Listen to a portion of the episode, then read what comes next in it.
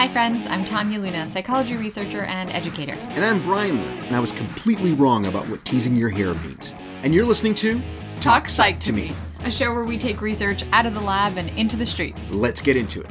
What did you think teasing your hair meant? In the 80s, that was a big thing. So my mom would go to the hair salon. She'd be like, yeah. And then she'd try to tease my hair. So in my mind, I was like, does this have something to do with, yeah, your hair, ah, making fun of it somehow? Because when I see what teasing your hair looks like, it doesn't look like anything how I was teased in the playground. Okay, and just so that listeners don't lose all respect and willingness This is to when I was a kid. You were like an infant. You were yeah, I was like 14, 15, 16 years old. all right. So before we get into some actual educational content, what the? Today, I want to give some shout outs to two amazing Talk Psych listeners, Steven Sosa, McKendry Hickory. You both give us motivation to keep this psych party going. That's right. My cousin Steven has a wonderful podcast called Screen Addicts. Yes, you have to and listen to it. Yeah, I have. No, not you. I know you have. Oh, I'm saying you listeners. Have to listen to it. It's They are great. addicted to the screen. You'll get addicted to the podcast. very funny and very engaging. You can help keep the psych party going by leaving reviews, ratings, and sharing the show with others. That's right. We have a psych party.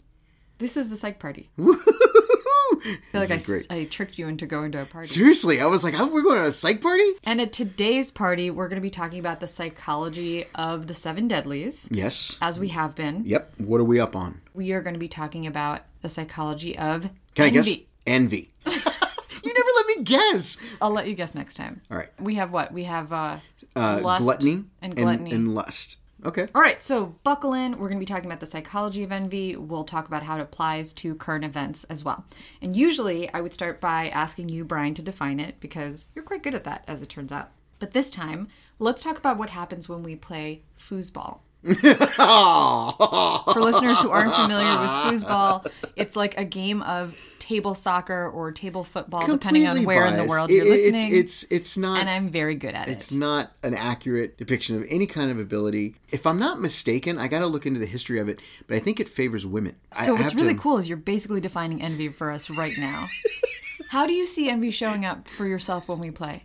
I have no envy. I, I have zero envy. All, Fun fact about envy, it's one of the few hmm? emotions that we as humans don't talk about. There's this concept of transmutation. When we feel envy, we're so uncomfortable by this emotion that we immediately turn it into something else. that was even me in transmor- transmorphing.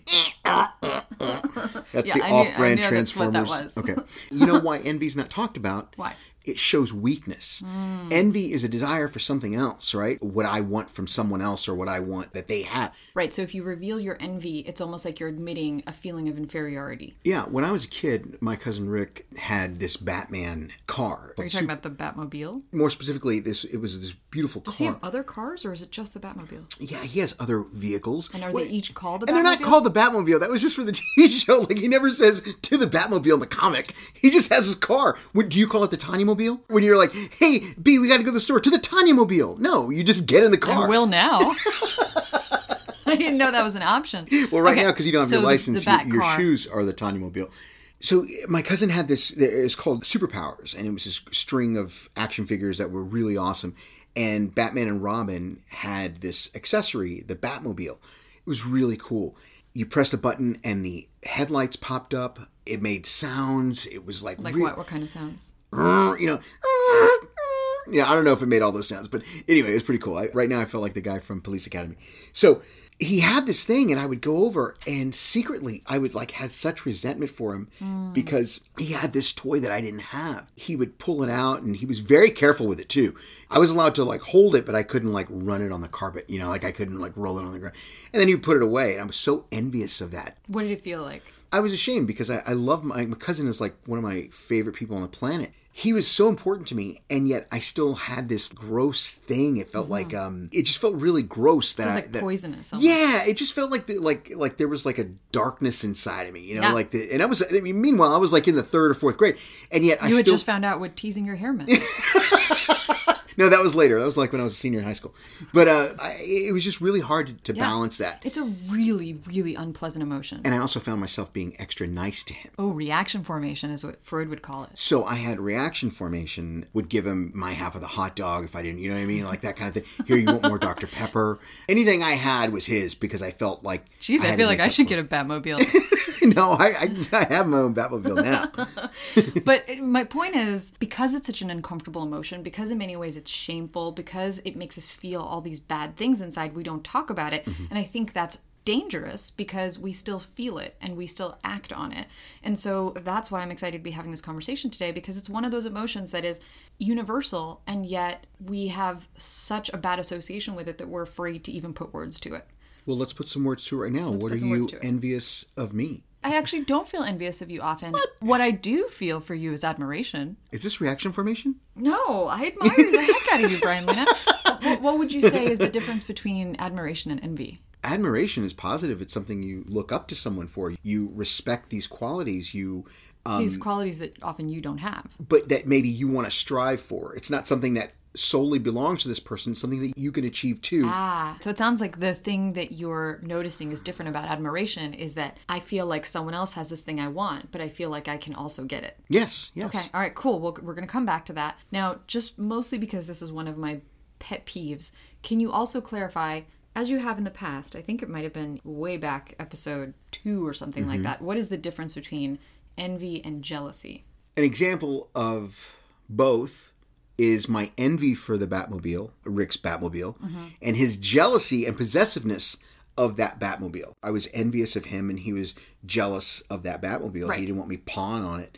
And uh, okay, maybe occasionally I kissed it. No wonder he was jealous. Well, I mean, I tried not to let him see I kissed it, but uh, every, you know, it's hard to. Right. Okay. So envy is wanting what someone else has. Jealousy is being territorial or guarding Possessive. your own possessions or what you feel are your possessions Right. or rightfully yours. I used to be like that with my comic books. The first time I gave you one of my comics to read, you like uh, rolled it up like a little tight newspaper, and it was all creased. I, I, I just don't understand. I don't know.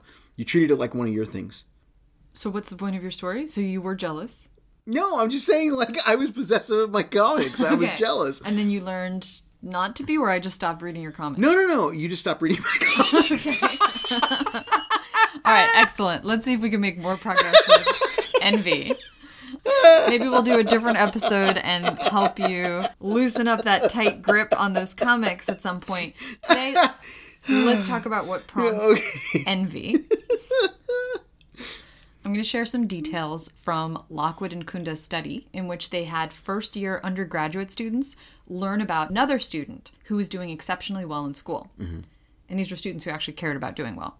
Now, I know you were voted best all around in school, so maybe this All is right. a hard phenomenon to imagine, but phenomenon. Let's say you're a freshman, and I now tell you about another successful student I didn't care about that. I envied other athletes. Okay, so that's really important what you just said, right? Because we don't envy people who are good at something or who have something. We need what psychologists call domain relevance. We mm-hmm. actually need to care about the thing that they have. Okay. So it's not like we always envy people who have more than us. We envy the people who have the thing that we want. yes. Okay, so we need domain relevance, but there's another really important characteristic. These first year students, if they learned about a successful fourth year student, they felt inspired. But if they found out that this super successful student was a first year just like them, that prompted envy. Okay. So the two biggest predictors of envy are domain relevance, so they have something we actually want, Yeah. and similarity. The closer someone is to us, this person who has the thing that we want, the more the envy boils up inside of us. I guess I can see that a lot with acting. If there's a celebrity like, say, Bradley Cooper, you're like, wow, I look up to this person. But like, say I'm in the same class with someone Right. and that person gets a part in a series or something, then you're like, oh, that son of a bitch. Like, I, that's what I want. That's Right. what I I should because we're right next to each other. I could reach out and yeah. Yep, and that's exactly how it works. So we very rarely feel envy when someone feels like they're in a totally different category or they had a totally different start. But the more similarity there is, the more we feel it. This effect is ageless, although it does seem to affect younger people more, and cross cultural. So, for example, Schaubroeck and Lam, they asked bank tellers in Hong Kong to rate which coworkers were most similar to them. And then they kept observing them mm-hmm. for a while, and they checked in later when these bank tellers didn't get promoted while others did get promoted.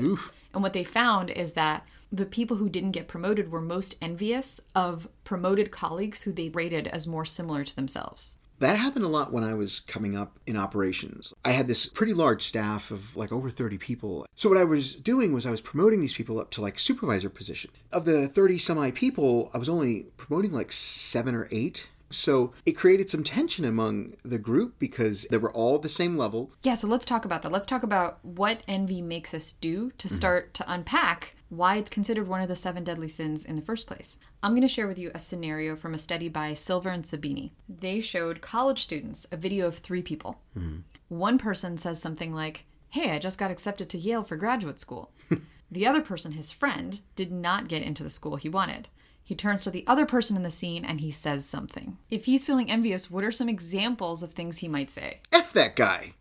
He's only getting that because of XYZ. Hmm. Yeah, that guy sucks. What, I heard is an example of XYZ? because his dad gives money to the to the thing, or his mom gives money to the school. So wait, if his mom gives money to the school, what's the thing that his dad gives money to? To the school. also the school. I heard his dad is sleeping with the dean. I heard his mom beat up the dean. Right. So envy doesn't just make us covet. It ma- do people still say covet? I do. Whenever I quote Hannibal Lecter. What I was trying to get at is envy doesn't just make us want what we don't have. It also makes us hostile toward that person that Hell has yeah, the thing that we want. In some cases, making us undermine them, as you just did with your friend who got into Yale, F that guy. or even hurt them, like Caesar, Cain and Abel, Tanya freaking Harding, which frankly sucked because that was the only other Tanya that anyone knew. Wait, there's no other popular Tanyas? Not in the U.S. What about Tanya Harding? I honestly can't think of another Tanya. I'm working on it, and it all that keeps coming up is Harding. Harding. And I'm like, hey, get out of here, Harding. Yeah. I don't want to be associated with malicious envy. Oh my God. And that was like the epitome of envy. Right. It's like, I want the gold and I'm going to. No, I want what she has. Right. Not the gold necessarily. And that's the thing about envy that I think makes it fall into the seven deadly sins category is that envy can do something within us that makes us go, you know what? I want what you have, but if I can't get it, we'll both go down. I'm happy or I'm satisfied as long as you can't get it either. You know, I wonder how many violent crimes can tendency. can be attri- like obviously a lot of violent crimes. I'm not gonna say all of them, but a lot of them are spur of the moment, reactionary. There's a lot of evidence that you're right about crime, where people will consciously or unconsciously justify their actions by saying they don't deserve that. Mm-hmm. And so you take because you convince yourself that it's not rightfully theirs anyway. This happens very often in the workplace. For example, Duffy and team found that envy makes us undermine people's reputations by gossiping and ostracizing the envied person, especially high performing envied people. My mom, if we bought something like say expensive, like a new pair of sneakers or something like that, my mom wouldn't let us wear them out in the neighborhood because she was afraid someone would want them. Yeah. and do something to you to take them. So she was actually trying to prevent envy. She was afraid some kids would come over Same and thing in my try- culture. yeah. You never, well, my culture, was a little bit more superstitious too, because it was believed that if you brag about something you have, it would incur envy, and then people would send these like bad vibes at you, and then you would get sick. Oh yeah, no, we had the same thing. Oh, you, you with- have the ojo, right? Yeah, we have the ojo. We have like you yeah. envy. Well, it's also bad. Like you can get the ojo too. You went to this lady, and I think I talked to. her I don't know if I talked about her in, in, before in the podcast named Gloria, and we went to her, and she was a. I guess the easiest way to describe her is she was a like a priestess or or Like a spiritual. you might want to. Some people called her a witch, and you went to her for good fortune. You paid her money, and she would give you blessings and give you these little vials uh, filled with I don't know oils and and cloves and all kinds like minerals and rocks and stuff or whatever. But she would also throw whammies on people if you wanted. And And for people listening who aren't sure what throwing a whammy is, Oh, I think they know at this point. uh, so, so if you wanted to throw a whammy on somebody, it could be because like they're doing better than you. You know? Oh, wow. And yeah, so you don't have to gossip. You can use. you could use Gloria, and she will go there and put that brujeria and like whammy someone right out of their Volvo they just got. And what's interesting is that Duffy and Shaw found that feeling envy resulted in lower performance for the entire team. So if one person was really envious, it actually brought down the performance of the hmm. entire team. Envy can also be poisonous to ourselves, leading to disengagement from work, resentment, depression, and even poor physical health for people that feel chronic envy. For example, in a study by Ewan and team, people who spent more time passively browsing Facebook mm-hmm. and looking at other people's profiles had more depressive symptoms. Oh, wow. Yeah, that's a great example, though. When I was at my worst, when I was depressed, Facebook was a killer to me because people were just posting their successes and their, Yeah. their things. And I actually was to the point where I actually wanted to start posting about my downs and my depression because I think that would have helped more people in my position because didn't you? I was too depressed. I was too I was too down in the dumps. It did lead to a lot of envy, Yeah. you know, on my part because you're already feeling you're already in this dark place where you couldn't give a shit about yourself and then you're seeing all these things, you know, people like you said that you know that are right next to you, not celebrities. Yeah. I remember feeling like actually physically sick with envy this one time on an airplane. This was years ago when I had a company that organized surprise experiences and it was doing pretty well at the time, but like just okay, I would say. And in front of me was that airplane magazine. What's it called? Air mag. Airboy. Um, Airboy. Centerfold airplanes. Um, whatever that's called. I feel like that there's like a, a name for this magazine that everyone knows. Sky Miles? Anyway, point is, this magazine was there. Sky miles are things.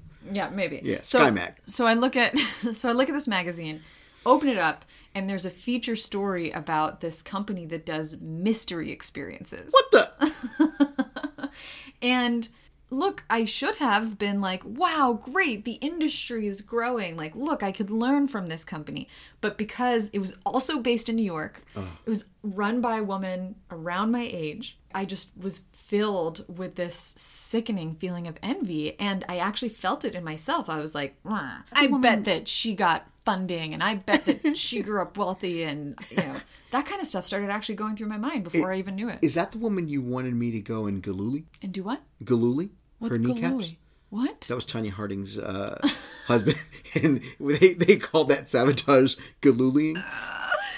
No, I mean I'm not. to her knees. Luckily, by the time the airplane landed, I had like talked myself out of that. Yeah, but no, it's State. it's really easy. It, it's a thing we all feel that we would never like. This is the first I've heard of that. Like you never told me that. It's interesting because like those envious feelings we, we want to get rid of. We want to purge as soon as we can because we know deep down inside it's really bad. it's It- shameful. it's shameful. Yeah, Right. yeah. Looking back, I should have reached out to that woman with the mystery business and been like, "Hey, super cool that you're doing this. I'd love to learn from you." What if I even said, "Oh, I saw you in the magazine. How cool! Made me so envious, Uh, and know, I'd love, love to learn that. from you. And how can I help you?" I love that. I love like any anything you're shameful about. I love like you owning because it's only going to help you get better. Like even now talking about the Batmobile and my cousin. I mean, it's we're we're laughing about it, but I did feel really terrible about Yeah. it because I love my cousin. I love him dearly, and, and the fact that I had this thing that was it was a thing, a pl- piece of plastic that made me feel resentful of him. Right.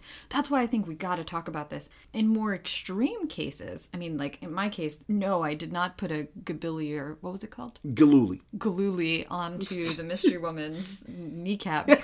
Um, but there's a lot of research that looks at envy and its role in some really significant violence. So, for example, social scientist Peter Glick writes about the role of envy in Nazi Germany. And based on Glick's analysis after World War One, many Germans felt envious of Jewish people's relative success, which triggered hostility and also led Germans to start rationalizing why Jews were not deserving of their success. That's that super dangerous combo where there's perceived power and perceived moral inferiority at the same time.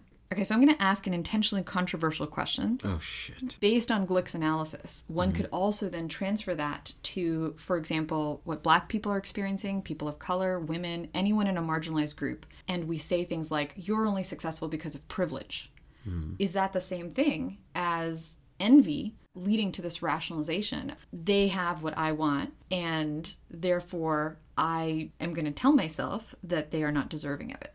No, because black people aren't saying, I want what white people have. What they're saying is, we want the same opportunity. The way I relate to it is that when there are police in our neighborhood not visiting us, but next door, I still feel nervous. I know they're not coming to my house. And so we have some people who live in our neighborhood who are white, and the cops seem to be going there quite often. ve- and like- we've both made the comment probably their whiteness has something to do with the fact that that person hasn't been arrested yet. Yeah, and, and- that and envy? It's I'm envious of that because when they pull in, they're not scared. They're not worried that they're going to get shot. They're screaming at the cops. They're yelling at them, telling them to get the f out and blah blah blah. I can't do that. In those instances, there's a high probability that it's going to end poorly, even if we don't get shot, beaten, tased, brutalized. Well, and that's why I wanted to bring this up because I do think that one of the deep down emotions that if you're in a marginalized group you feel when you see someone who has advantages, I do think that's envy.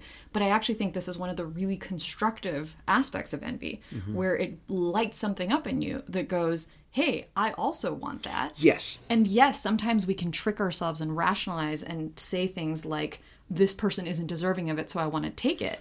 But sometimes it just forces you to look at the facts and say, maybe not can I take it from them, but can we change the system so that we all get access so so basically right now it's terrible that we have to be envious of civil rights. Yeah. but there has to be. There has to be a want of change and that has to come from a, a level of envy i guess. I mean i, I see what you're saying about it being controversial because that could easily be mis- misconstrued as like i want what white people have. And it's not because like if i'm looking at it from an actor's point of view from an actor of color what I want is the same opportunities to audition for roles. Like I would love to audition for Wolverine or something, you know, like I would love that opportunity to do that. I do envy that. But I think what's useful about understanding envy psychology is to recognize that the way that we might cope, or the way that you might cope with that feeling, is to go, the people who have those roles are not deserving of it. Mm-hmm. But instead, what's probably more constructive is to say, let's step back and look at the system.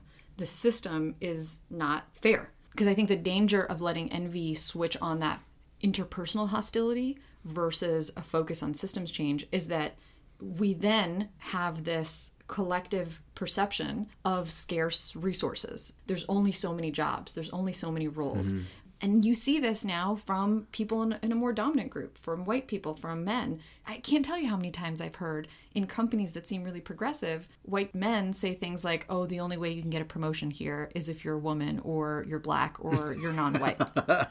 and you laugh at that. But white people are not everyone, obviously, but especially in these maybe smaller towns where there's poverty, where there's a lot of scarcity, that then triggers envy, where you go, well, how come all of these people are getting all of these social benefits? How come there are scholarships for Yeah. people of color, I for hear- yeah, Native hear it all the Americans? How come there aren't scholarships for me who's dirt poor and white? I think that's envy on both sides. Right. I mean, I had to sit in a classroom of white actors. It was me and another young lady who were the only people of color talking about how it was so hard for them now because they only want brown skin on TV now. And they were actually complaining about this. They It's so actually weird because last time I turned on the TV, Friends was still Friends was still Snow White, baby. But the, Shit. that perception is there, right? There's this this perception of scarcity is incredibly Well, dangerous. I I think that what's great about this movement now is that years in past when black people and Black Lives Matter and people of color have protested against this, they've only ever met another group of counter protesters. So what you hear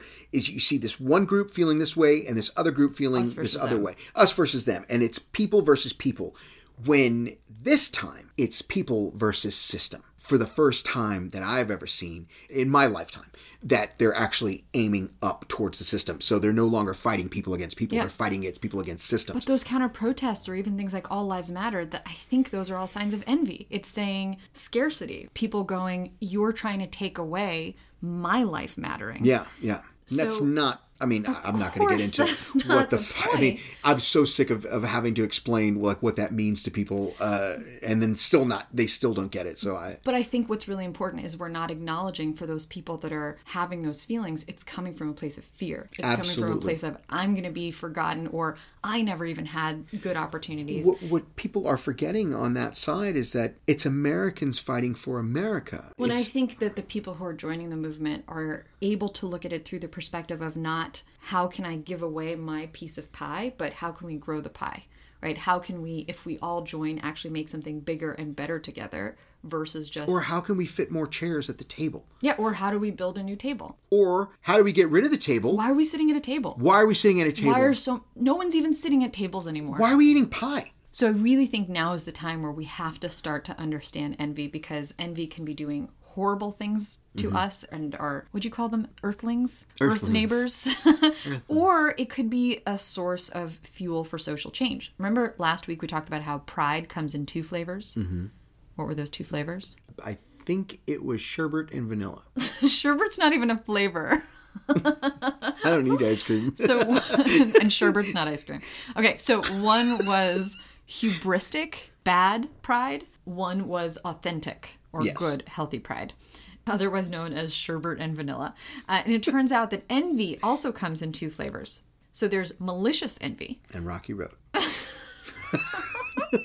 and Rocky Road. Mm. um, malicious envy is the sinny type of envy. Uh, the Batmobile. The Batmobile envy, mm-hmm. exactly. Or the All Lives Matter envy. But there's another kind of envy that researchers talk about malicious envy and benign envy. You were right, vanilla envy. Vanilla. it's vanilla envy, otherwise known as benign envy. And it's a longing for what others have without the hostility. So, with benign envy, researchers Cohen, Karash, and Van de Ven found that benign envy actually leads us to learn from the other person we envy and try to improve. So it's more like admiration. But even if we feel that pang of pain, it's kind of like if you went, What can I do to get this Batmobile? Also, how can I save up some money for it, maybe? Uh, or for me, going back to that mystery businesswoman, it could have been me going, Oh, yeah, I do feel envy, but what did she do to get into this Yeah, magazine? yeah. How can I learn from her? How can I even maybe help her? So malicious envy can get us to do horrible things. But if you feel benign envy, it can actually be this push to actually say, hey, how can I get that?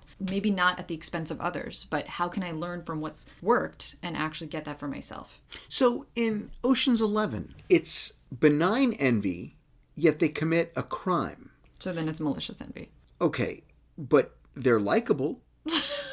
the whole thing about Ocean's Eleven is that Danny Ocean gets out of prison, wants to knock off a casino, Well, because- three casinos. Because he believes it's unjust. no, because Oh, it's a lot of money, wife. and his wife is his his ex wife is dating this guy. Yeah, who just happens to be a dick. But like, it's not a crime to be a dick.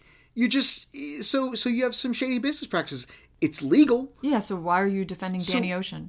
I'm not. What I'm saying is that's what's so confusing is that envy is good if it's a group of people that look a certain way, hmm. and it's not so good. You're saying it looks good if you look like George it- Clooney. it- but if you like say were Idris Elba, it would be like a knock over the armored car, shoot everybody, take the money. But Danny Ocean, if you look like George Clooney and Brad Pitt, then you all get together and form this plan, and you have one black dude, and everybody's great. And it's about justice, And it's about justice and righting the wrongs. Even though he stole like hundreds of millions of dollars from this casino that was running completely legitimately, and he just happens to be dating his his ex-wife who divorced him because he lied to her in prison. Is there, you seem very upset about this. Is there like a group of people out there that are like, F George Clooney. like more Danny Ocean. Like I just I, that movie's always confused me. Don't look at me. I don't. I always thought that it was morally very confusing. But okay, going back to benign envy, the good, useful kind of envy, vanilla envy. Author Gretchen Rubin suggests using envy as an emotion to better understand our own needs and desires. So yeah, you can use it to push yourself to improve, to push yourself to maybe help change an unjust system. Or you can also use it to understand what am I actually missing. So she said that back when she worked in law, before she was a writer, she would feel awash in envy anytime someone she knew published a book. And recognizing that emotion for her helped her actually recognize that she wanted to be a writer. That's good. That's that's that's the way to That's kind it. of the point, right? So like anytime you feel envy, instead of being like, "Oh, this is so shameful, this is so horrible," you can just be like, "Okay, that means that I see that person as similar. That means that I see there being some sort of domain relevance. Well, what so- is it that I'm missing?" I forgot who I was watching on TV several years ago. I had gained all this weight and I wasn't feeling so great about myself. And I saw this person who's about three years older than me that had just transformed their body. Uh, it was an actor, I can't remember who it was. And I was so envious because I was like, oh, this person, oh, they probably had trainers, they probably had a dietitian, they probably had someone cooking their food. And I was like, or, or he probably just worked his ass off, you know? So it got me to the gym. That's cool. And got me working out. And, and Well, that's where that to, coping like- mechanism, this is where it's so challenging because sometimes it is privilege and injustice. And yet also, maybe there's something that you do also have the power to do. So I bet that person did have a trainer, and I bet they did have some sort of Mm-hmm. Yeah, special but, but you know, weights are weights, and and the work is work. Right, so, so- yeah, you can have someone there training but at the end of the day, he still has to push that weight off that bench, just like I do. And the Uh, really for- important thing I think there is that you focused inward instead of continuing to focus Mm-hmm. right, right, right, outward. right. That got me out of the house. That got me motivated, and then got me able to seek the help I needed. You know, with, with a professional to talk to about talk about. very cool. But it was I needed that kind of catalyst. I needed that that envy. But you would to- never start therapy if you your envy tricked you into just saying and and shitting on everyone. Yeah, is yeah. bad. Every, every, it's every all the fixed. system is fixed. The system is unfair. So that's what's so challenging about being a human is I think you have to hold together in your mind the complexity that the system isn't fair Mm-hmm. and we have to change the system and yet also how can we shine the light inward and ask ourselves what do we have the power or control to do? So in our last few minutes let's talk about what do you do if you're feeling envy and aside from seeing hey is this an unjust system? Can i change it? How can you start to cope with some of those emotions yourself Researchers Salovey and studied healthy envy coping mechanisms and found that the best responses are perseverance. So, actually feeling like, oh, I feel that stab of envy. Let me use that as energy to keep working toward my goal. And the other thing is to focus inward versus outward, which is exactly what you did. One of my favorite quotes, actually, from Mikhail Baryshnikov, the famous dancer and choreographer, is